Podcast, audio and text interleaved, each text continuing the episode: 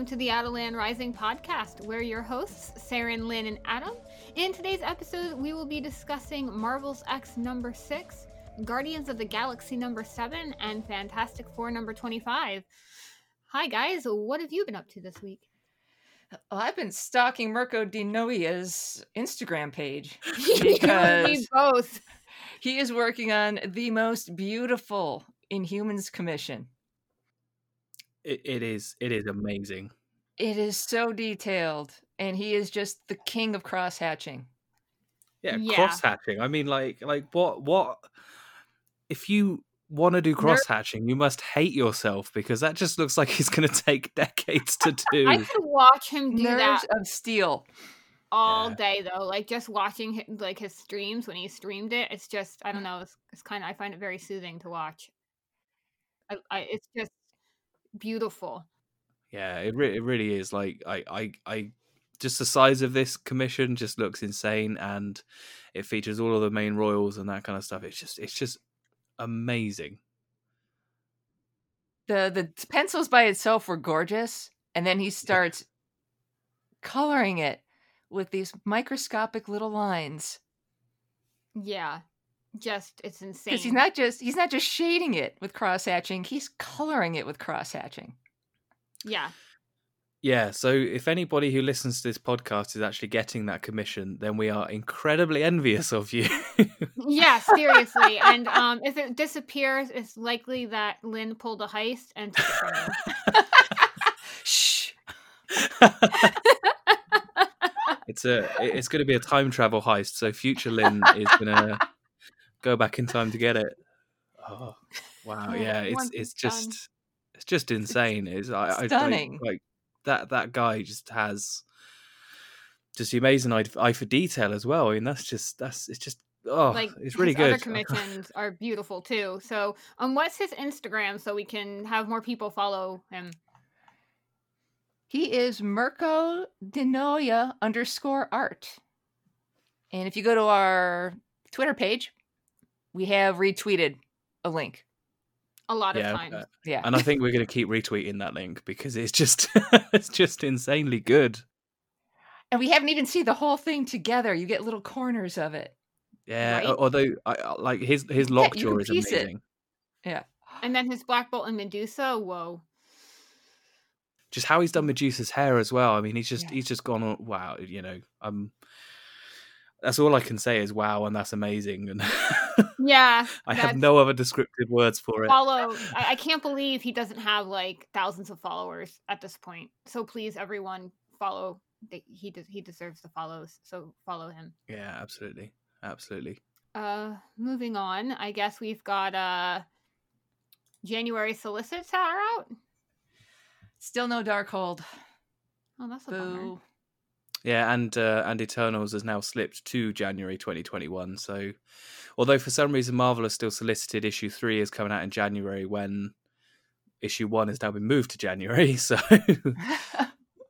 yeah, it's a little bit confused there. But yeah, Eternals has slipped, which is a shame. I don't. I think it was subtly confirmed by Kieran Gillen. It wasn't like overly publicized, but it's meant to come out in a couple of weeks' time. But can we just say how happy we are to have Kieran Gillen back on a book at Marvel? Because I'm excited. Hey, he's on, he's on. He's yeah. on. He's on two.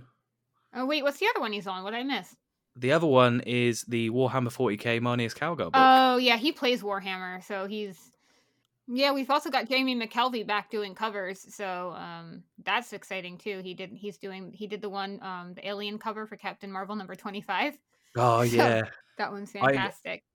Oh, I really hope he comes. Yeah, you know, gets on a gets on a book at some point. I mean, you know, Wicked in the Divine is just amazingly good, and I, I keep using the word amazingly good, but these artists are just fantastic. Um, we've also had a Future Fight update for the mobile game. Um, how do you feel about that one? I'm excited, but I'm also kind of pissed off because I finally, after five years of yelling at them for, can you please give us Jessica Drew? And I know I wasn't the only one. They give us to her, but she's behind a paywall. I hate that about games. I do too. I really hate the, the, the fact you have to pay for a skin. Is like, you know, and, yeah, and I, this isn't a skin. She's a totally character, new character. Yeah. Yeah, and I'm just like, yeah. But they know that since we've been asking for her for so long, they know that the people who want her will pay for her. Yeah, I just, I, yeah. That, that, that bugs me. It just, uh, yeah, it's just frustrating um, because, like you said, it's so many people want her. Therefore, yeah. they go, "Oh, we can capitalize on that." Right. She better be worth it for being beh- being behind a paywall. In the play style I've seen, um, a lot of people like her. They think she's a mm-hmm. lot of fun. Um, for her, she's an awakened character. Oh, so, okay. So she, her, her awakened ability. Um, you, it looks like you'll actually need to have Gwen and Silk unlocked mm-hmm. to do it. And also, Gwen and Silk are also becoming awakened characters, and they all, all three of them have the same awakened ability, um, with slightly different animations. But I think it sounds ah. like you have to have, or those two are part of her awakened ability. It's kind of cool. Um, she's got a really good crowd control ability mm-hmm. that I think a lot of people are going to like, because it stuns. It says three seconds, but it's really like six second stun, which is kind of cool. Mm. And um, she's got a lot of debuffing and a leadership ability. Um, okay. They also in, uh, introduced Scream, who's going to be the free character, and um, a lot of her animations remind me of Medusa. So uh, yeah, Scream is uh, Scream is one of the symbiotes, isn't isn't it? Yeah, yep. It's a symbiote symbiote update. So. Uh, Yeah, of course. It's, it, they're trying to tie it into King in Black, aren't they? Yeah, because yeah, Null's the big boss. Because isn't Null yeah. going to be in there too? Yeah, he's the That's... big boss. He's not playable, but you have to. And he, apparently, he's really, really hard. And um, what's pissed a lot of people off about this update is they've updated the card system, and you can, you know, update your card once for free, but everything else you have to have a premium card unlocked in order to update the cards again, which is. And I'm stupid. guessing you have to pay for a premium card. Uh, yes. Yeah. Come on. But as as we all know, Null, God is coming. He is coming. And you know, I was I was thinking about that the other day. Oh, I missed this. What what were you thinking about? Well, back in two thousand eighteen, Donny Cates revealed in issue four of Venom that the reason symbiotes are weak to fire and sound is because of the way they were made by Null. And what else happened in two thousand eighteen? Oh, well, yeah, don't don't remind us. Don, Donny Cates nerfed the loudest guy in the Marvel Universe. Oh, snap. Yeah, and, and we, we kind of had a discussion yeah. about this afterwards. Sorry, I just go cut in there. Um, where we spoke about what other characters are sound-based. And none of none of the yeah none of the ones that we could pick up on being sound based were as powerful as Black Bolt. Like, you know, it was just listening. Yeah, Banshee, like Banshee, Siren, Songbird. Hmm. I, think, I think that was it mostly. Uh, but, yeah, Ulysses Claw's got like a sound power, but I mean, nobody's spectacular. Sound, doesn't she? Yeah, she can kind of take it in and ch- uh, convert so it. She can, because Black can absorb can it, and she can absorb that. Yeah, but that yeah. doesn't that does you know good against a symbiote, right? That actually helps huh. them. But who we have nice fire. But if they're weak to fire, we still have fire-based yeah. heroes. You've got Johnny Storm, um, Firestar, right? Yeah, yeah, but you know Crystal? You got a guy who's loud enough to crack a planet, right? And Null, Null isn't. You know, afraid of sound or fire, but all his creatures are. Yeah. Hmm. So I, I think just... Donny got him out of the way. Yeah, and I, I kind of, I, I kind of really want them to tie in somewhere, but uh, I don't know. I, I, I keep thinking that, that things are going to have Empire. I don't know. I feel like something's big, kind of brewing for the Inhumans, but they're just keeping them, or they're just going to bring them back like they did the Fantastic Four in like a kind of uneventful. I don't know. I felt like yeah. the Fantastic Four. Yeah, well, if you have a symbiote event coming and you're the writer of the symbiote event, yeah, t- taking out the one guy, that would be a major help. Yeah, and, and this is Donny Cates, who who has basically been like trying to lead up to some sort of massive Venom conclusion sort of thing for literally the last two, basically two and a half years, I want to say. Yeah. Um, because I, I remember like talking about Venom with a friend of mine literally before Death of the Inhumans happened, and uh, they just introduced Noel, and they just introduced the whole God is coming thing. And uh, it, it, it, Donny Cates is one of the few writers that's actually got me really interested in Venom, to be perfectly honest with you. And uh, yeah, he's he's done doing a spectacular job on that book. Okay, so this week we kind of had the issue six of Marvel's X, which was the finale of the uh, the Marvel's X series. It it was it was nice, but also kind of bleak, which I think, depending on your kind of how you feel at the moment, might not be the book to read for you.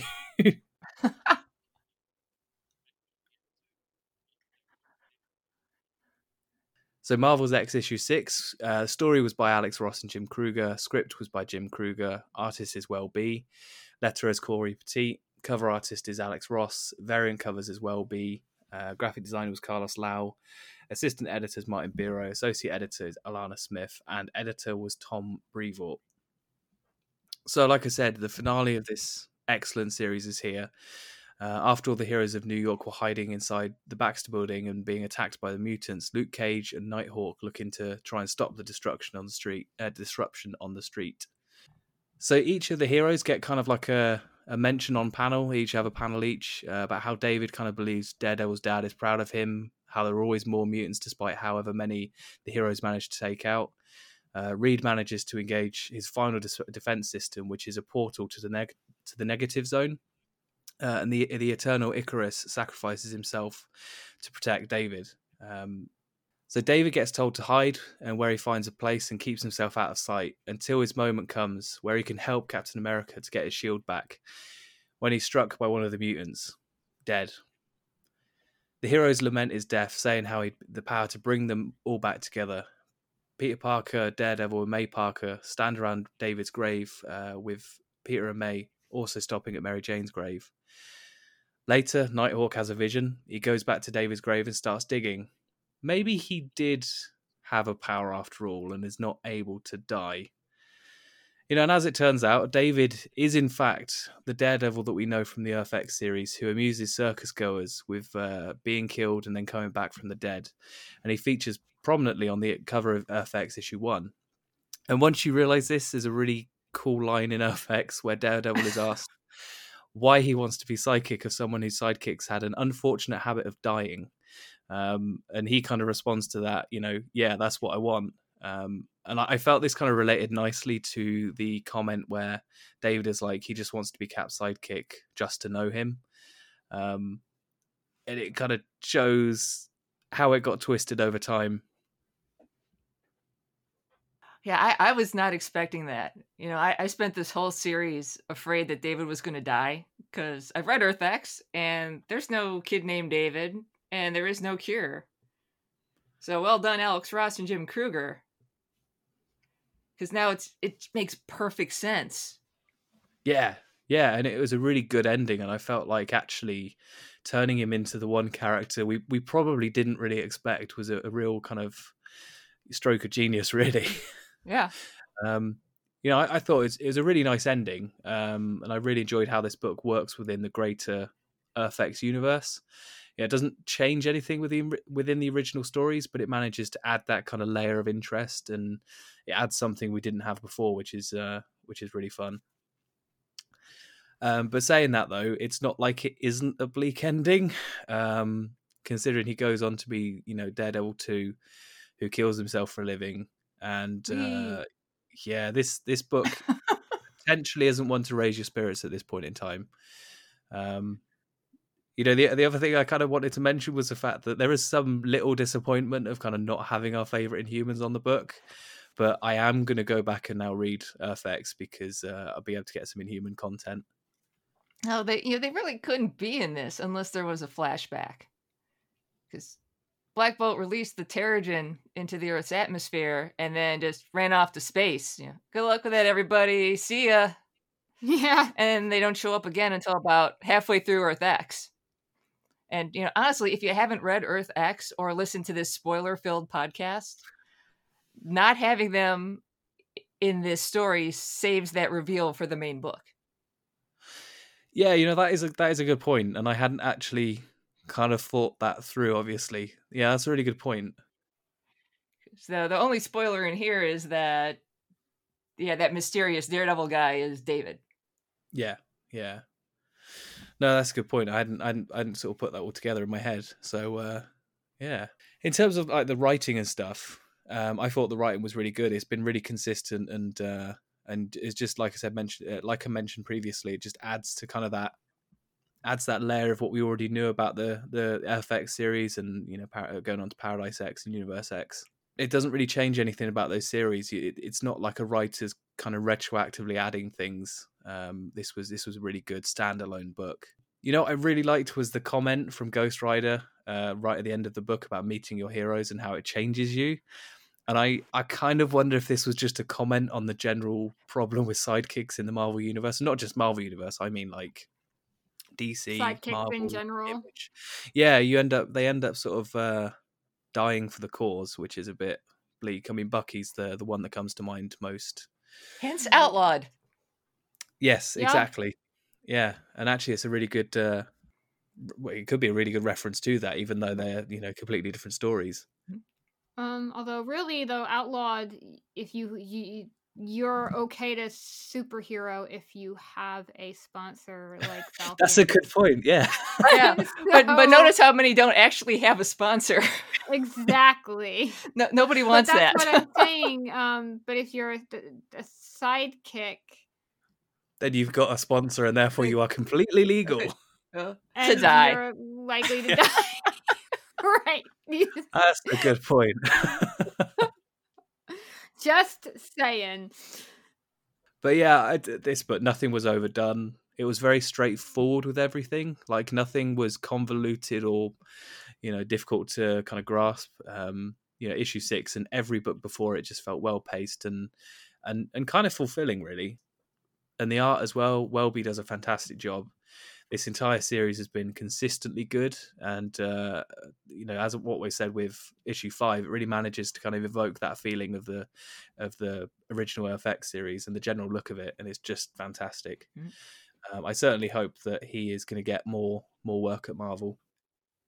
I hope so. So overall, like I say, it's a really fantastic book, but it's very bleak considering the topics involved in the kind of the ongoing situation across the planet. It all felt a bit too real. Um, whilst we're not all being like attacked by mutants or whatever, or, or whatever, many people are feeling like it's a risk to go to the shop, or you know, there's a hope in the hope in a vaccine and belief in the real heroes in the world at the moment, and it it does feel very close to home. Um, and because of this, I kind of feel that it was released almost at the wrong time. And I do wonder if it's because of the pandemic that it wasn't marketed in the same way that it could have been. Mostly because, to me, it seems like it didn't get the marketing it really deserved. Uh, I think they probably held off on the marketing for that very reason. Hey, do you enjoy being afraid of everyone around you and not being able to leave the house? Have we got a book for you? Right? Yeah, yeah. No, that's that's a good point. Um, And like I say, if you if, if you're not if you're not looking for a happy ending or anything like that, this is the book for you. But if you want something a bit more uplifting, then don't get this book, or at least don't read it until sort of, you know, some point in the future. But it is it, it it's it's a fantastic entry into the Earth-X universe, um, and I enjoy it really for just what it is, and it, it's a it's a nice straightforward book that you can enjoy without having to read everything else. Uh, it serves as a nice prequel, really. And whether this is kind of your first experience with the Earth-X universe, or you're returning from Earth-X, Paradise X, uh, Universe X, it's really well worth the read. And I kind of hope there's more series like this. Uh, so we we give this one five out of five Lockjaws, uh, and just to mention that the trade is out on the fifteenth of December. Just in time for your holiday shopping. Woo. Yep. Or if in the U K and you want the U K version of that print, it's not out until next February, March time. Oh. So, which uh, it's it's it's very odd in the U K because we get like a Panini imprint and we get a Marvel imprint, and the Panini one is always a few months later. I don't know why, but anyway, go buy it. So should we All right. move on to Guardians of the Galaxy? So uh, moving right along, we are going into Guardians of the Galaxy number seven. Uh, the name of this issue is Let's Talk Politics. A script by Al Ewing. Artist is Marcio Takara. Colors are by Federico Blee. Letterer Corey Petit. Cover artist is Raphael Albuquerque. Designer Anthony Gambino. Assistant editor Laura Amaro. And editors Darren Chan and Mark Basso. Apparently I missed an issue or two of Guardians because I'm very confused about um, Moondragon. yeah, I, okay, I, yeah.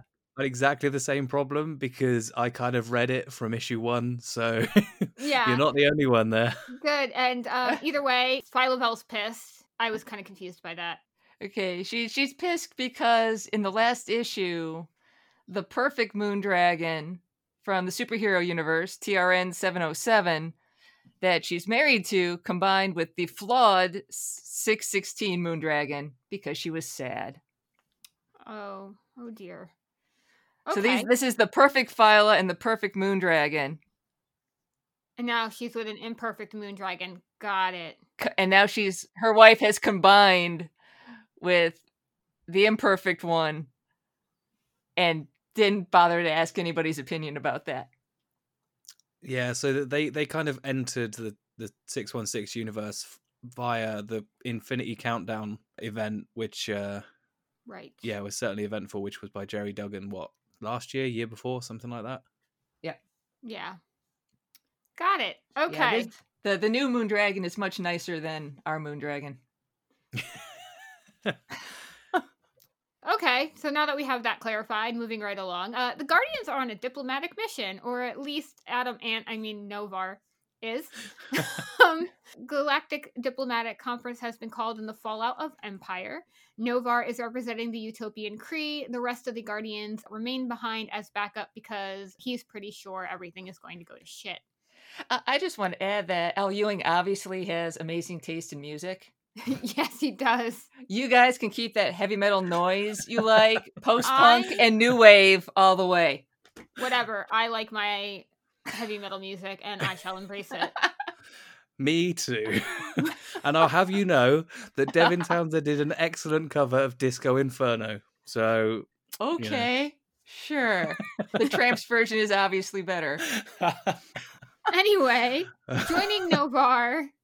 Joining Novar at the conference as Earth's represented, representative is Nova Richard Rider. Carol was nixed as the Earth rep because she's half Cree. And uh, let's get to know our fellow diplomats because this is going to be uh, important later.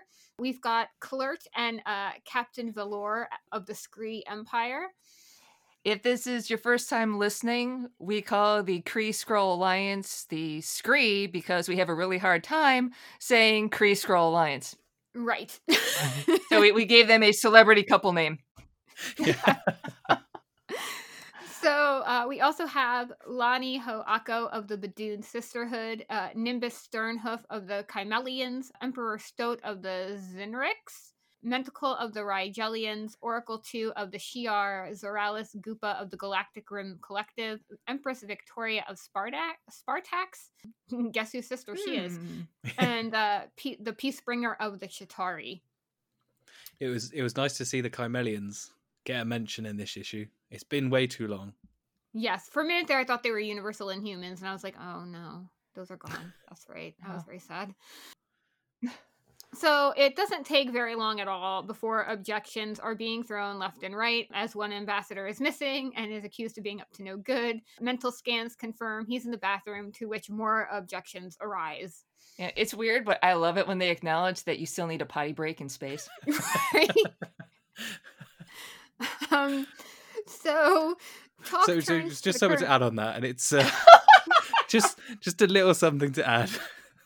Just a weird fact to put out there, but apparently they've actually now invented a space toilet that is suitable for women as well. Oh, good to know, I guess. Yeah. Right. Well, it's about time. Have to evacuate Earth and it goes on fire. So, uh, talk turns to the current treaty's uh, use of astro-nuclear weapons, uh, particularly the pyre that was used by the Skree. Kalert says weapons will not be used so long as Teddy sits on the throne, to which Marvel Boy, Marvel Boy uh, throws some shade about how the Kree Imperium wants the breakaway factions dead. V'lor confirms that as long as Teddy sits on the throne, they will work towards peace. Novar throws even more shade at the at the Skree, asking what happens if they if uh, Teddy loses the throne, to which Kalert says, "May that day never come." V'lor follows that up with a death threat towards uh, Novar's Kree fraction, to which Kalert responds, "Even I know better. There was a better way of putting that." And, and he thought he'd be a bad diplomat, right? That was the favorite bit of the issue for me, just like literally Clerk giving a lesson in diplomacy. I mean, right. You'd never have thought it. Right. So uh Richard Rider, being the awesome dude that he is, uh, proposes that all the treaties remain in force, unmodified, and applies to all present, and adds that the Skree Alliance decommission all forbidden weaponry and to uh, inspections from neutral parties. Marvel Boy decides to use the bathroom while the vote is passed, and there he finds a dying Emperor Stoat of the Xenrex. Um, Stoat's last words are shifted form before he dies. It's not long before V'lor finds Marvel Boy with the dead Xenrex and immediately accuses him of murder. V'lor goes uh, to shoot Novar, but the barrel of his gun turns to face him, and it's V'lor who winds up taking a bullet to the face. That gun was hysterical. I think I think that entire bathroom scene, the entire bathroom scene was just hysterical because it was just like a constant. Now I know this looks bad, guys, but it wasn't me. Kind of some Hawkeye vibes there.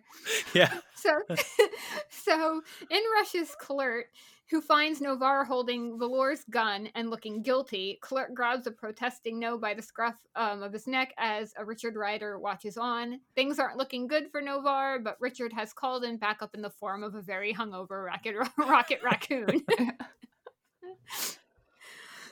Oh, God. So my overall impression of this book is it's a whodunit in space, so what's not to love about it? Like, exactly, yeah. I mean, right? that, that's... It's oh, so good. Locked room murder mystery. Right? I I really can't wait to see where this goes. Uh, shapeshifters immediately make me think of Skrulls, but there are other shapeshifting races out there. Yeah, the, the inanimate objects changing is weird, though, because I, I don't know who can do that. I don't know either. Oh, I'll have to think. So if you're listening yeah. to this and, and know a little bit more about who could do that, please remind us. I, we I just I just wonder if it's going to be like a casual reference in like Avengers forty-two or something where Probably. Al Ewing has picked up like this race of people that were saved. Yeah, I wouldn't put it and past then... him. It's been a while since I uh, laughed so hard reading a comic. This was just amazing. I just... It was, yeah. Absolutely love this issue. I was a bit disappointed we didn't get any Inhuman representatives, but outside of Lockjaw, I guess uh, they all think the Royal Inhumans are gone. We know they're not, but I can't recall yeah. if anyone else remembers. They um, they know because they know. Okay. That was brought up in Cates's Guardians. They know they're out there because Lockjaw comes and goes from wherever they are, and I think right. only Beta Ray Bill knows where that is. Right. Yeah. Okay. Um, so does this make the Inhumans of New Adelan fall under Richard Rider's representation? I'm going to say yes, because they're on Earth. Yeah, I, I, I, I want to know how they feel about that.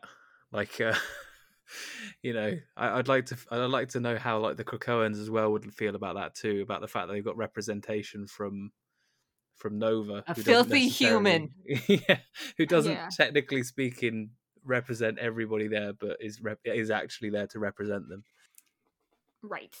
Um, V'lor's punishment as a diplomat didn't last very long, but is he really dead considering that premonition in Empire? True.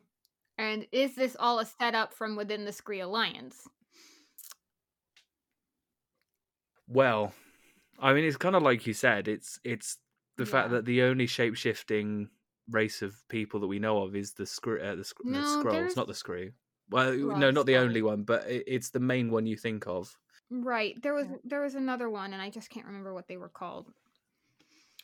You know, and the, the other thing is, is that it could well be like a you know, like a psychic or something who makes them makes you think you're looking at an inanimate object. Oh, then, yeah. yeah, and there are a couple of psychics who may be able to, who might have some uh, telekinetic powers as well and move shit around.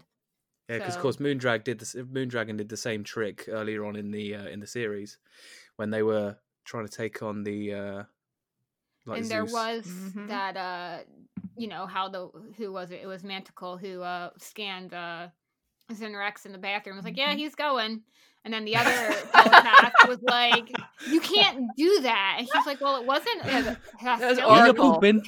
Yeah. yeah there, there's lots of telepaths there. Um, yeah. So that one of them could have switched that gun around. You never know. Yeah, true. Poor Rocket, uh, taking Quill's death hard, even though we know he's going to come back. Oh, yeah. Come on. Athena had the prophecy from issue two that said the fool saint will be lost. Not to return until transformed. Hmm. I'm, I'm getting a little have... bit bored. And if there's a fool, it's, it's that guy. It's, yeah. I'm also getting a little bit, a little bit bored of tarot cards. I mean, is there no other prophesy way of prophesizing something other than tarot cards? Right. Uh, but, um, I, but it's. So the the other quote I, I had was that, you know, I've spent much of today catching up on Owl's Guardian run. Um, And I'm kind of intrigued as to how all this is going to tie together, because he wouldn't introduce uh, or reintroduce Zeus and Athena and all of the Greek gods if there wasn't a purpose for them. So I'm kind of like, hmm. Al, but Al also likes to play the long game. Oh, definitely, yeah. So we'll be seeing more of them for sure. I'm I'm pretty sure. Um, characterization was on point. Al does a great job of balancing out everyone's different personalities. And I, Rocket's dialogue sounds exactly like Bradley Cooper's Rocket. Yeah. Especially with the way Corey bolds the words for emphasis. Yes. That is bolding done right. I was reading another series that I won't mention, and the letterer seemed to highlight all the wrong words. And it made it so painful to read because it just throws off the rhythm. Yeah, it does. And uh, yeah. I, I actually, I am fully in support of um, Rocket sounding like Bradley Cooper. So I'm I'm way there for that. Um, Al also knows when to let the art speak, like that silent panel after Valore's death threat. And everyone's just like, like standing there. just, they just sort of like, I could just, I can just imagine that being like in a movie scene, and everybody just turns their head slightly. Like, huh. I'm just like, what are you doing? Right. And then um, I really thoroughly enjoyed the running Adam Ant joke and how everyone in space knows who Adam Ant is. To in- have include- like, deep cut in- jokes for song lyrics. Hey, it's the Dandy Highwayman. And I do know who Adam Ant is, by the way. Just to I'm so proud of you. So, um, just wanted to mention that.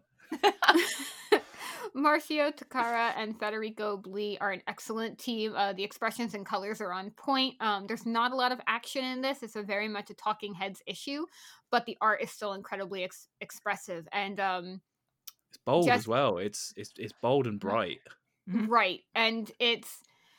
It's just when you, because talking head issues can sometimes drag, but this issue went by really fast. It was just such a perfect combination of dialogue and art. It was so great. Um, overall, this was a fantastic issue and a great setup for the next arc and a follow-up of Empire. Um, I am once again so, so happy that the Al Ewing is in charge of um, Cosmic Marvel. That was like such a great move. So I'm giving this one five out of five lockjaws because the laughs this book provided were much needed this week. I, I know we didn't mention him, but I just want to add that Hercules is a treasure. Yeah, he would say something kind. I would say something Rocket. Kind. Yeah. File is just like, ugh. Like, Hercules is the p- definition of a himbo. uh, he is He is so yeah. pure. He is one hundred percent a himbo, and I love him. See, this this is absolutely like Marvel's X was a bit of a downer, but this one was definitely what I needed to read. It was a good palette after cleanser. Marvel's X. Yeah, I mean, to be fair, both the both uh, this Guardians book and Fantastic Four were incredibly good palette cleansers. Yes, I, I I'm I so guess. glad I caught up on this today. I'm so glad I did because it's just such a fun run. And I love when Al whenever Al writes Rocket Raccoon. Rocket's always in a suit. And I think that's awesome. Yeah. It's a good look on him. It is, with his guns and everything. Yeah. And then um, the blurb for next issue is going to be good. So yeah, and obviously oh, next no. issue, next issue we get the Profiteer back. Oh yeah, yeah, the worst so... person in the universe. yeah, yeah. So look forward to that. Yes, uh, if you're not reading Guardians, uh, get on it. This is actually a pretty good issue to jump on if you're not sure. Uh, Uh, if you haven't been reading it, other than my little confusion at the beginning, uh, really good jumping on point. Yeah, and and you know the confusion doesn't really change anything about the book. I think um, I think if even if you hadn't known that, you you probably still get on with the book, all right. Absolutely. And I'm sure it's going to come up later in greater detail. Oh, absolutely. no Phila's not letting that go. No, she's not. So I guess uh, moving on to Fantastic Four. Fantastic Four, number twenty-five, There Shall Come a Reckoning, which is an interesting choice of words considering Athena's prophecy from Guardians two that we just talked about that ended with a reckoning coming for us all. So keep your eye on the cosmic titles.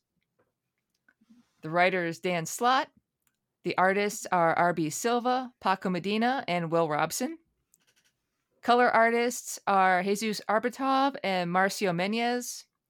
Letterer is Joe Caramagna, cover artist Mark Brooks, and there are variant covers by Joe Quesada, Danny Mickey, Richard Eisenov, Alex Ross, Stanley Artgerm Lau, Nick Bradshaw and John Rauch, and Scotty Young. Uh, can we Graphic talk about that Alex Ross cover? Oh, yeah, gorgeous. That's the Black That's Bolt the... one, isn't it? It is. Yeah, the timeless variant. Yeah, Medusa will be on Antithesis, number three. Yeah, they're, they're very, very pretty. Alex Ross does a beautiful job. And I think that's the first time he's drawn the six one six versions of them. Yes, yep. I think you're right.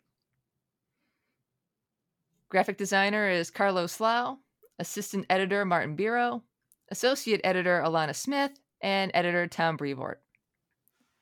Now that everyone's back home after the events of Empire and the mystery of the first substitute Fantastic Four member has been resolved, the fam is ready for some new adventures. Out in Earth's orbit, the helmsman, who somehow knows the Fantastic Four, and his unnamed henchmen arrive in Earth's orbit and set about stealing mysterious lockboxes from locations all around the globe. See, my, so just a quick one on the, on the helmsman. I had an initial thought. I'll just run past you guys, which was, I thought he was an uh, an Aleph from um, the Hickman Avengers run. Yeah, th- that's what I thought, but then I, I zoomed in, and the face doesn't match. And I really think the Builders were nowhere near as powerful as these guys. And what's, just out of curiosity, what's Ultimate Read-To up these days? Um, I think we last saw him in a Miles book. Helmsman kind of reminds me of him for some reason. I I, th- I think uh, Maker's been in many Venom. different places. Yeah. yeah, he's been in Venom. He's been in Future Foundation, uh, the Miles book. If he has been in that, I'm afraid I haven't been reading those ones. But the Miles book, uh, not really sure what else actually. Okay, and as for the henchman, is he? I feel like I've seen that henchman somewhere before, and I'm not being able to place it. But it looks incredibly familiar to me, and I don't know yeah. why. He he has a generic kind of alien look. I don't know. He's still cool looking though, but anyway. He is cool. So they're after lockboxes, and Nick Fury contacts Sue and sends her after the only lockbox left, which is conveniently located in the Latvian embassy. Of course also, it is. Of course it is. Of course it is. But um, we also have to point out that uh, this is Nick Fury Junior she is talking yes. to, not yep. Nick. Not the new Watcher, Nick Fury. Right. Okay. Just wanted so this to this this that. kind of feeds back to um, the Mark Waid Invisible Woman run, where it turns out that Invisible Woman also moonlights as a an agent of S H I E L D. Basically, she's yes. a secret super spy for S H I E L D. Yeah. I mean, why wouldn't they conscript someone who can become invisible? Seriously. Yeah, and force fields and all that kind of stuff. Sue's a badass. Yeah. Oh, meanwhile, Valeria and her dad work on a telepod science project, and Franklin works on being a mutant hipster. It's a mutant thing. You wouldn't understand it. Also, Ben and Alicia decide to homeschool the kiddos after their concerning reactions in anticipation of their first day of fourth grade. That was so I, great. I love those kids. I love they, those kids. They are the best thing about this issue. Like they, they, they were ready to, they were ready to conquer fourth grade. Quite literally, and and get them up to grade twenty. Yeah. And infiltration was not the way to go, apparently. But you know, we'll talk about Nikki later. So she yeah. winds up saving the day. So over at the Latvian embassy, Sue watches Doom stand by and watch as he's robbed by the creature. He states there's no point in trying to stop it; it's too powerful. So he blows up the container. But it turns out it's the wrong lockbox. But where's the real one? Doom knows. Richards! After a call home from Sue, everybody heads out to stop the Beyond Omega level threat, just as the creature destroys the Baxter building with the Fantastics in it. Because the last lockbox is in the basement. In the sub, sub, sub um, basement. Right? Three subs.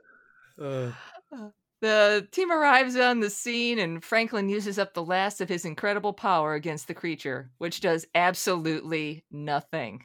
It did nothing, but uh, Franklin impressed him. Um, I also want to point out that collar that he's wearing. Uh, I don't think he's doing the helmsman's bidding willingly. He, he most certainly is not. And if the helmsman can keep him under control, look out. Yeah. If that's just a henchman. Wow. Yeah. So back at four Yancey Street, Val and the kids are stinkers. They're helpful stinkers, but stinkers nonetheless. And they hijack the Fantasticar and head out to help. Nikki's impression of She-Hulk.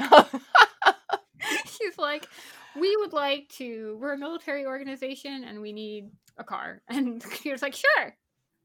And also, I, I think... Like, I love that Val cannot pass her driver's test. She's so smart.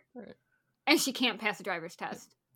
I, th- I think my, my other favourite bit was just like when Alicia's there and she's like, kids, I'm I'm blind. I, I don't know. What, what are you doing? And, and they're like, and, and Valeria's like, hey, just put it in the trunk. It's just, yeah. They're just carrying around these things to put in the back Poor of the car. Alicia. These, these children need to learn to respect her authority. They're never going to yeah. respect her authority. Although I think their mother. I think, I think Nikki does to some extent, but that's about it. Anyway.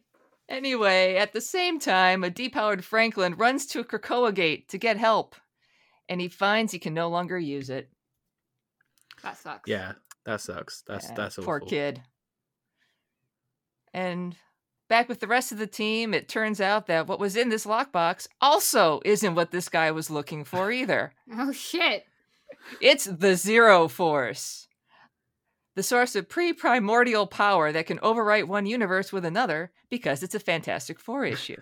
Of course, yeah. So this helmsman, you have this thing that can freaking overwrite universes, and this is not what you wanted. Like, you should just what? take it anyway. He doesn't want to overwrite himself. So. Yeah, well, that's true. But, like, he's just like, and then he just, like, yeets off. Like, yeah, see ya. Yeah, all right, whatever. Just have fun with off. that, guys. Yeah, and then and then Doom is all like, I can't believe you discovered this before me. Oh. Because that is all Doom cares about. Right. Oh. Again, because it's a Fantastic Four issue. So Val and the kids arrive and save the day by dropping the telepod she was working on into the Zero Force, which reconfigures it into a Forever Gate. A door to every point in space and time, unstoppable, immovable, and in the Baxter building, or the pile of rubble that used to be the Baxter building. Reed reclaims their old home, and the Fantastics, who are okay, by the way, tap out. It, it's, they're done. That's it. And, no and more. Reed's like, what the hell did you do, Valeria? This is bad. And she's like, I, I'm okay. I'm actually really liking how Valeria is like taking on being smarter than her dad. Uh, this kind of makes me want like a future Fantastic Four story where it's Valeria taking the kind of like the Reed role, but hopefully not doing everything wrong like almost all of the time like Reed does. I really want to see yeah. Moon Girl and Valeria team up. Technically, Moon Girl's smarter than Valeria, but I don't know. Like, I just, they're on Yancey Street and there's no Moon Girl. And I'm just like, come on, Valeria, you've got a really good friend here that shares similar interests. Make them friends. and, and, you know, Nikki and Joe Venn could have ended up in Moon Girl's classroom. They yeah, could have. That's true, yeah. They're on the same street. Right? And I think they would they would be good friends too. Just, I'm just saying. I don't know. I feel like Moon Girl would just would just have enough of their shit by the time by the yeah, time the end of the first day. She'd be like, "I'm done with you." Yeah, I think I think Valeria and Moon Girl make the much better pair. To be perfectly yeah. honest with you, the fact that they're not like B F Fs kind of makes me sad. Yeah. Well, speaking of the kids, the story ends with Ben and Alicia wondering if they made the right decision in homeschooling the kids. But Val and Franklin turned out to be perfectly well adjusted, right? Right? Right. Yeah, you've got you've got Val like scribbling over her walls like, I'm gonna show Dad up. And then you've got poor Franklin, he's torn down all his mutant posters and everything, and I'm just like, oh, poor kid. I, I, I feel like they are turning into like just slightly smaller versions of their parents at this point. Maybe oh, Franklin less yeah. so, but Valeria definitely. Oh, yeah. She's her dad's daughter for sure. Yeah, it's kind of like Valeria is coming into her own as a member of the Fantastic Four, and Franklin's still trying to figure out who he is. Yeah. Yeah. Yeah. So, um, we had, we a, had bonus a bonus story at the end. The Watcher's back. A war is coming with this mysterious first race we heard about in Empire. And the Watchers are abusing their technology. So Watchu conscripts Nick Fury as his herald. Let the non-interfering interfering begin. Also, I'm I'm so glad that the Exiles got a mention here. Like uh, the Exiles book by Saladin mm-hmm. Ahmed. It was super fun. And uh, yeah, I'm just really glad it got mentioned on this one. Yeah, they got a shout out. There was this, that really cool page with all the um what everyone's been up to as Uatu catches yeah, up with uh, what's been going on. And what so many cool references there. Yeah. So many. Um, and there was a letters page. It there's just everything in this issue. Uh, that we have a new letters page. It's going to be illustrated by Will Robson, and he's made little emojis for everyone in the family. And it's managed by everybody's favorite mailman, Willie Lumpkin. So write the Fantastic Four team some letters and be nice. That first letter was rude. It was rude. And uh, if you want to write them, it's m heroes at marvel dot com. So wow, a lot happened in this issue. Dan has set us up for a whole bunch of new adventures. Yeah. L- literally, literally there is so much room for new adventures now. Like oh my gosh. Every moment of not, all of time. not just not just Fantastic Four either. Like that's like the whole Marvel universe. Can I I can use I, I think there's certain parts of the Marvel universe we don't want getting hold of this. Like yeah. yeah. And there's no hiding it. The gate's no. there. That's where it stays. And they have to they have to uh unless they build a building around it. But Well, which they're going to do. They're going to do Baxter building. But you have to, they have to sit and stand guard over this thing to protect it. So. And that's why uh, Reed's kind of pissed at Valeria. Yeah. Valeria thinks it's the coolest thing ever, but yeah. Are they going to reform the Illuminati, do you reckon? Uh, I don't think Sue is going to let him do that. No, I don't. No, especially considering it was mentioned in this issue. Like, it was specifically called out. Yeah, there's a problem with secrets in this family. Yeah, and they've they've decided that they're not hiding secrets from each other because he's like, "You're a spy for for Nick, huh?" And she's like, "You're secret Illuminati," and she had more secrets that he kept from her than her from him. So, oh yeah, no, definitely. But, but I mean, so would you would of... you guys? Sorry, I was just about to say, would you guys be open to a new like a new Illuminati no. book? No, no, okay.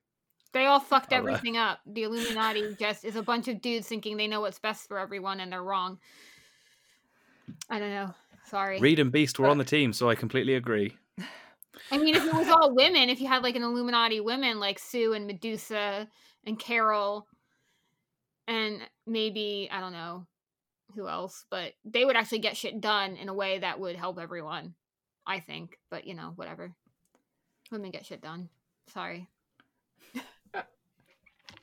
But a tying back into the secrets between Reed and Sue, that's one of the things I love about the writing on this. Yeah. We've got cosmic threats and family drama, and both are given equal weight, which is really what you want to see in a Fantastic Four comic. Yes. Agreed. I love the bickering bad guys. I like bad guys with personality. Yes. Yeah, that was quite good. I did yeah. like the back and back and forth between those two. Yeah. And we had a vocabulary word of the day. Well, I call him a cormorant. It's a bird that's good at fishing. And I guess the helmsman is actually using him to fish for stuff. Humans actually have used cormorants to fish with, which is a horrible method where a fisherman ties a snare around a bird's throat that only lets it swallow small fish. So if it catches a large fish, it gets stuck, and the fisherman pulls it out of the bird's mouth. Ew. Yeah, that's a bit grim. Isn't yeah. it? It's also an old-timey word for a voracious eater or glutton. Interesting. Yeah, who, who says comics can't be educational, right? There you go. And the kids continue to be just the cutest thing ever. I love them. Adding kids to a team can be a crapshoot, but Dan has made them one of the best parts of the book. And we get just enough of them to keep us wanting more. Yeah, there, there, there's no scrappy doos on this team. No. So aging up Valerian Franklin, I think, has been a real benefit to this book as well. Um, you know, if, if if being a teen works for Miss Marvel and Spider-Man, then it's certainly going to work for Franklin and Valeria. And it sets them apart from their new cousins. Yes. Yeah. So we don't just have a bunch of little kids running around. We've got teenagers and some fourth graders. Yes. Yeah. Because I don't know how old fourth graders are. And maybe room for more um, uh, Future Foundation, potentially, you know, but, yeah. but slightly older Future Future Foundation. Agreed. I would love to see more Future Foundation. That was a book that did not get its due justice. It's so much happened in this issue, and there's even got some jokes that'll just pass right by you if you're not paying attention. Like Nick Junior complimenting Sue's outfit. she's she's invisible. And Bobby, Johnny and Bobby being cool with each other. We got Johnny making dad jokes now. Yes. Oh dear, yeah. I mean, this this was a real great issue, and uh, I I loved it. I loved it. And the art, R B. Oh Silva's God. Art is just so beautiful. I'm so and... glad they got R B. Silva on Fantastic Four. Yeah. And I love all the little Kirby touches at four Yancey Street. And the Kirby crackle during Franklin's fight. Yes. Holy shit. And you know, the kids are adorable, and they're obviously small children. The teenagers look like teenagers. And on page fourteen, Reed is John Krasinski. Okay, is he being paid for the use of his likeness? Because that's John Krasinski. I'm so glad it wasn't me. I, I I looked at it and I was like, wait a second. Yeah. Yeah, I'm so glad it wasn't me, just me who noticed that one. I mean, yeah. somebody really wants him as Reed, right? Right, and then, you know, over in Spider-Woman, we have Jennifer Connelly as Jim Kruger. So um, apparently the artists are trying to uh, make some hints here. Well, I mean, you know, it worked for the Ultimates, didn't it? So right. That is true. Um, uh, he would be a good read, though. He would. I'm okay he would, with that yeah. casting. I'm totally on board with that casting. He would be an excellent read. If he was Reed and Emily Blunt was Sue, I'd be happy. I'm there for that. Yes, absolutely. The new Fantastic Four uniforms are styling. Oh, I love them with the jacket. That's so fantastic. Yeah. It's, no pun intended. But... but um... yeah, it is really good. Yeah, I did. I did like that. I like how it's. Um, it, it almost feels like a, like a, a fresh take on the Fantastic Four again. Yeah. And um, you know, with the new uniforms, the the writing is is just on point again. Um, I, I feel like we're we're in for another twenty-five issues now. Yeah. Yeah. It, it, Dan Slott, I feel like, has finally hit his stride with the group, the team, and um, if we can still keep, if, if I hope R B Silva stays on the book because wow. I, I need him to stay on the book at least until Medusa and Black Bolt show up, because he is so good at drawing them. Yes, absolutely. They drew the he drew the issues with um, Oran. Did he? I didn't realize that. Yeah, Uncanny in, Uncanny Inhumans. Yeah, that's one with Oran. Oran is one of the coolest looking Inhumans ever, and I'm so glad they brought her back, even though she's kind of M I A at the moment. But yes.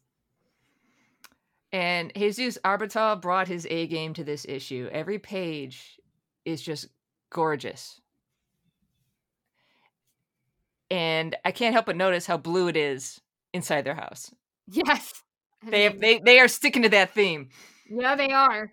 I kind of mentioned it with Marvel's X issue. I think it was issue four, wasn't it? Where they um they actually coloured like the entire shield around the Baxter mm-hmm. building, like that Fantastic Four blue. Mm-hmm. And I, I just love how much, like, I, I don't think I don't think I've appreciated it up until now, really. But just the thoughts that go into actually how to color a page and color choices and that kind of stuff. And I think uh, are artists in their own right, and they deserve just as much love as the, the line artist does, in my opinion. Yeah, ab- absolutely. Yeah. They just Same they just tie England. everything to yeah they they tie everything together so amazingly. Colorists are important. Hug your favorite colorist, guys. after after after the global pandemic, yeah. obviously. Yeah, no no touching right now, please. Internet hugs. Internet hugs. Oh, Dan Slott is on a roll, and the book is total eye candy. We've got some major implications going forward coming out of just this one issue. We've got the new Forever Gate. We're going to get the family exploring again. And I, yeah, I really hope that's what they do with the movie, because they need something to set them apart from the rest of the M C U. Yeah, and, and yeah. with Dan Slott being like such a massive Doctor Who fan, I kind of want this to be like a Doctor Who-esque run from now on. Um, you know, Doctor Who, the Doctor was kind of supposed to abide by a rule that says they don't interfere with events, which is ignored like all the time. And, like and every Time Lord, episode? Uh, yeah. Well, yeah, exactly. But the, the the Time Lords traditionally are supposed to be almost like Watchers, which obviously the Doctor and the Master and Rani and all those other Time Lords yeah. don't really abide by. But yeah, I, I, I just hope it goes down that route, because I can see it and I can see it working so well. Yeah, and if anyone could pull it off, I think it would be Dan. Yeah. Yeah. And then and then we get Dan Slott actually writing Doctor Who.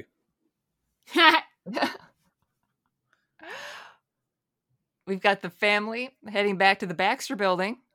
Well, an entirely new Baxter building, but the Baxter building nonetheless. And you know, I think I'm going to miss them living at four Yancey Street, though, because it was cute. It was, but you know, like... this townhouse that's infinitely large on the inside, literally bigger on the inside.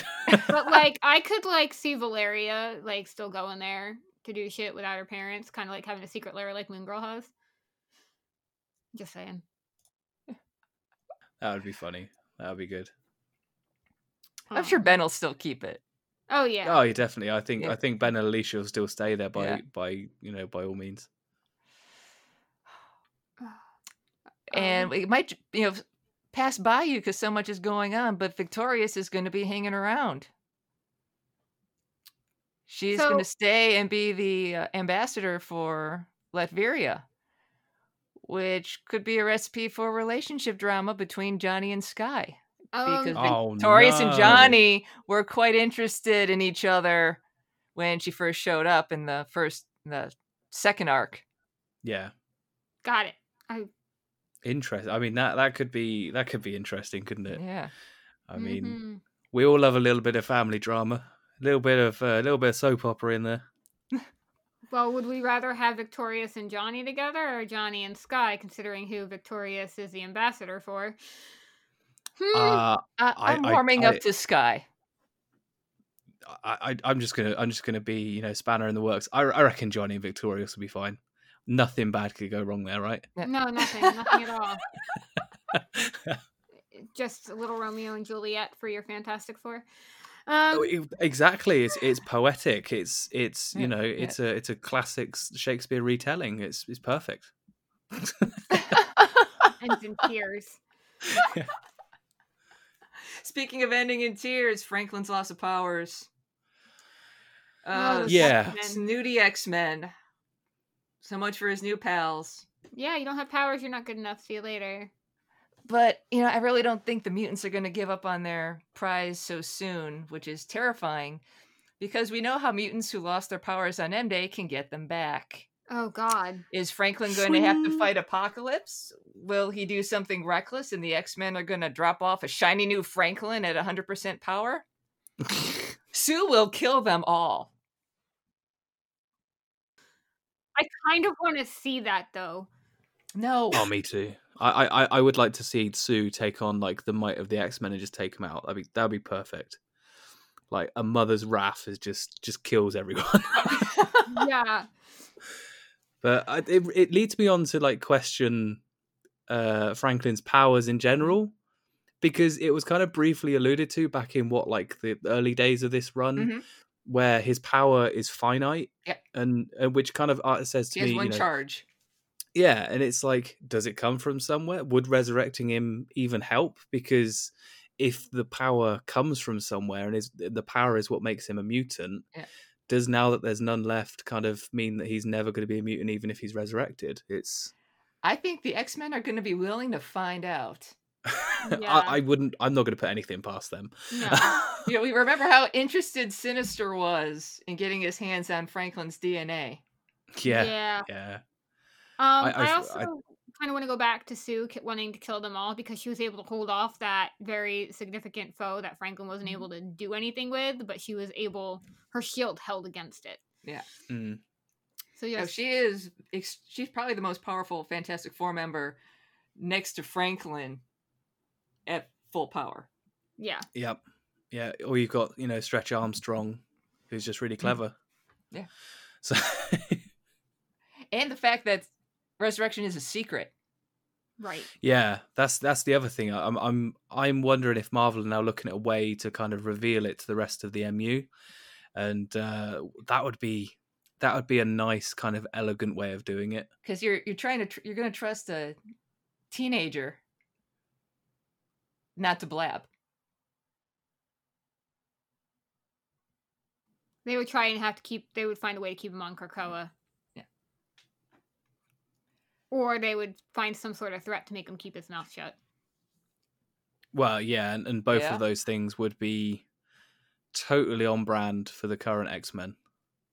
Hmm. Interesting. Because we, we know how Chuck feels about Reed. There's another guy who was on the Illuminati. That's right. Yeah. Yeah, another reason why it's a really bad idea to bring them back. Yeah, that's true, actually, because, yeah, when do, when do you think that Charles was on it? Beast replaced him at one point, but Charles was on it. Uh, he had, what, Iron Man, Black Bolt, uh, Reed, Black Panther. All of them are very, like, morally corrupt people.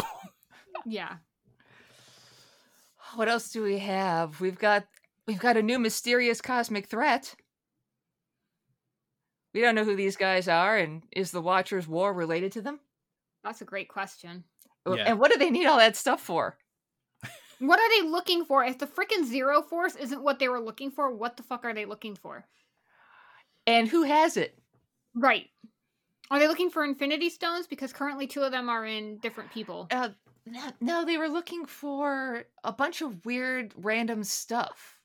Yeah, because like it devices it was, and artifacts, and right, and lockboxes, and some of them were old. Yeah. yeah, they had like no correlation with each other. Some of them were old, some of them were new. Some was borrowed, some was blue. No, okay. okay. um, I, I, I just love like seeing the scale of the fallout from Empire, because this is, I mean, this is technically speaking, kind of a fallout, uh, fallout from Empire book. Um. Because you've got all the like the little extra story at the end of Nick Fury and the Watcher, and right, yeah, I, I'm I'm really intrigued by all this, and everything is slowly sort of like starting to join together slightly. Because you got like you know the fact that Sword have got their own team from Fallout of the the Empire book. You've got this stuff in Fantastic Four.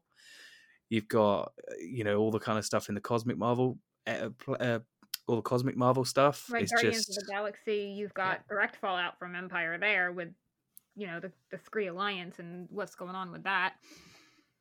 And it just feels like everything is subtly kind of like starting to pull against each other. You know, you've you've got the X-Men kind of making themselves felt. You've got the the Guardians getting involved in universal politics, and and then you've got the Fantastic Four given the ability to get to any place in space and time, basically.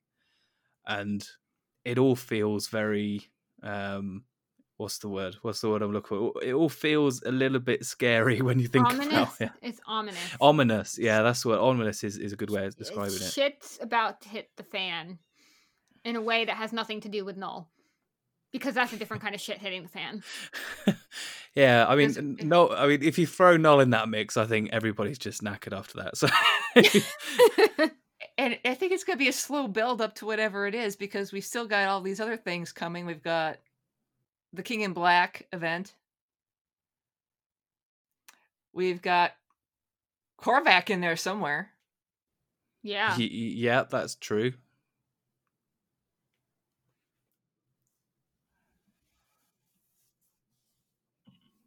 But the, the the other thing I kind of uh, I kind of thought of, which um, I'm not entirely sure how much you're going to agree with, is I'm kind of getting Black Science vibes from all of this.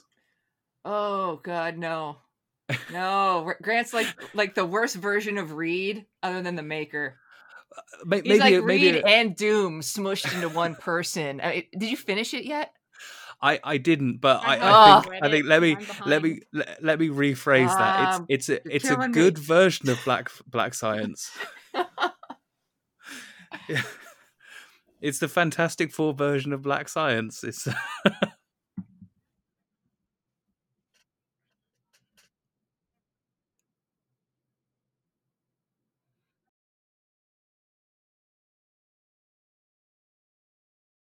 But either way, I was thinking of the Maker, so... The, the, the, it would be interesting if it was the Maker, but I, I think I need to go back and find books, you know, and, and read all the books that he's featured in. Right. So it has, just, there has been a surprising amount, actually. Yeah. And just the helmet. I was looking at the helmet, and I was like, mm, I could see the Maker kind of rebranding himself, or maybe an alternate, alternate read. This Another Maker, is, God yeah. help us all. The, the ship, though, was pretty impressive for the Maker. Yeah. Yeah. Yeah. But I don't think he has time to mess with Venom and everybody and, and build himself a giant spaceship, too. No, it sounds like they're on... Like, do they want things to do with this universe? Like, I'm I still... It sounds like they came here to get something, and then they're like, going to yeet off this universe and go to another one or something, which would make that Forever Gate very relevant. Well, it's interesting because um, in Venom... Maker was trying to experiment on like uh, who was it? He was trying to basically get Venom to be able to get to the back to the Ultimate Universe, because in the Ultimate Universe, Venom is a man-made symbiote, mm-hmm. and basically allows them to travel through the multiverse. Mm-hmm. It's very strange. What's and, um, interesting is that Gwen's symbiote is also man-made and synthetic. Yeah, which, I mean, it's, it's probably following on from that. It's probably taking the the inspiration from Ultimate Venom, because it basically just allowed them to travel through the multiverse. Hmm. So, interesting. Yeah, so if it is the Maker, then that would be very interesting, because, um, you know, maybe he's trying to build something that would slam himself into the other universe or something. Yeah, but you know, Doom did mention that he's been tracking them and they're not from here. Ah, yeah, there we go. But the Maker's not from here either, right? Technically speaking. But he he he he would have he would have built whatever he built here, though. Yeah. Right, right, right. Okay, I get what you're saying. Yeah, yes. Huh. Yeah, I'm wondering if they're tied to that new first race that's been brought up. There always seems to be a new first race. Yeah. The first, first, first, the first, race. first, first, the prequel. For... Do they even come before the progenitors? Like, progenitors, I think, are younger than Celestials, and then the Builders are older than. But these are older than right? the Builders. This first race is older than the Builders. Yeah. So my question is, though, that like if he's tied to that first race, but he also doesn't seem to be from this universe, is what Doom is saying. Potentially, yeah. It's a mystery. Yeah, we will find out. I'm I'm sure we will. Just, so. Oh, we'll find out. It's just going to be a while because, yeah. again, Dan Slott is clearly in cahoots with Al Ewing, and they're playing the long game. I, I think I think they're all in cahoots at the moment. I think. Oh yeah. I think, they, I think they might as well just have, like, you know, their Zoom meetings where they were just like slowly adding different people. Right. I think and now it's just it's just a company wide meeting. It so. has to be, because they started putting Al Ewing on the Zoom meetings, and I said, oh, either he's on an X book. Or his cosmic shit's tying into what the X-Men are doing, so he has to be And there. It was both. It was both. Yeah.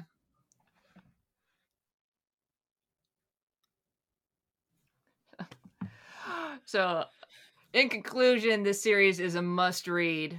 Add it to your pull list. We're going to give my highest recommendation possible. So good, I had to use the We Rate Dog scale. thirteen out of ten Lockjaws. I, I mean, I, I think this... We we've just spent like half an hour talking about this issue, so I think it kind of it kind of shows just how much we enjoyed it and uh, how much you know, there was in it. It was just it, well, yeah, it was packed, it, but not drugged down at all. Like there's so much information in this issue, and when you get issues like this with all this information, it can sometimes drag down and bog the story down. And it didn't. Like Dan Slott balanced this issue perfectly. It's literally a perfect comic. Yep, it, it really is. It was it was so good. Intrigue to keep you going, as well as good written dialogue and family drama. Know, every, everything, family drama to uh, to balance itself out. Yeah, it's brilliant. Hi. So speaking of uh, speaking of recommendations and us recommending you the books, don't forget you guys can recommend us books. Um, we read all the emails you send us, all of the tweets you send us. So pe- please feel free to get in touch. Um, on Twitter, we are at Atalan Rising one, and our email address is the show at atalan rising dot com. So yeah, once you, if you get into contact with us, we can, uh, we will put your name into a hat and uh, kind of draw a name at the end of the year, just to uh, have some sort of prize draw, and you can win some cool stuff.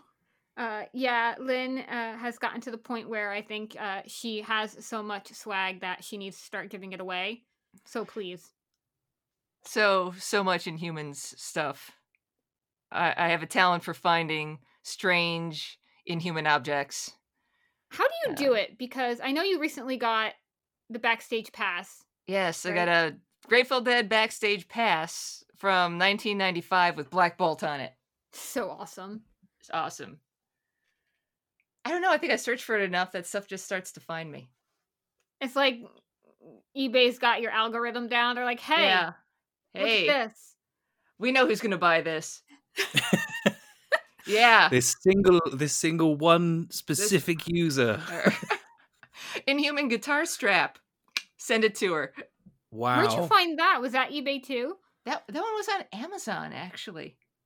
I have, wow, that's, have to send, that's good. You'll have to send yeah. me a picture of it, because I didn't see that one. That's cool. Yeah. That's awesome. It's uh, oh. it, it's it is amazing the stuff that you find. Like we inevitably get a picture of it, and it's just like, wow, that that that I didn't realize that needed to exist, but I'm glad it does. Right. So again, write to us, and you have a chance to get swag. It might not be a page pass or a guitar strap, but it'll still be awesome. But on that note, I think uh, I think we say thank you very much for listening. And uh, we'll catch you next episode.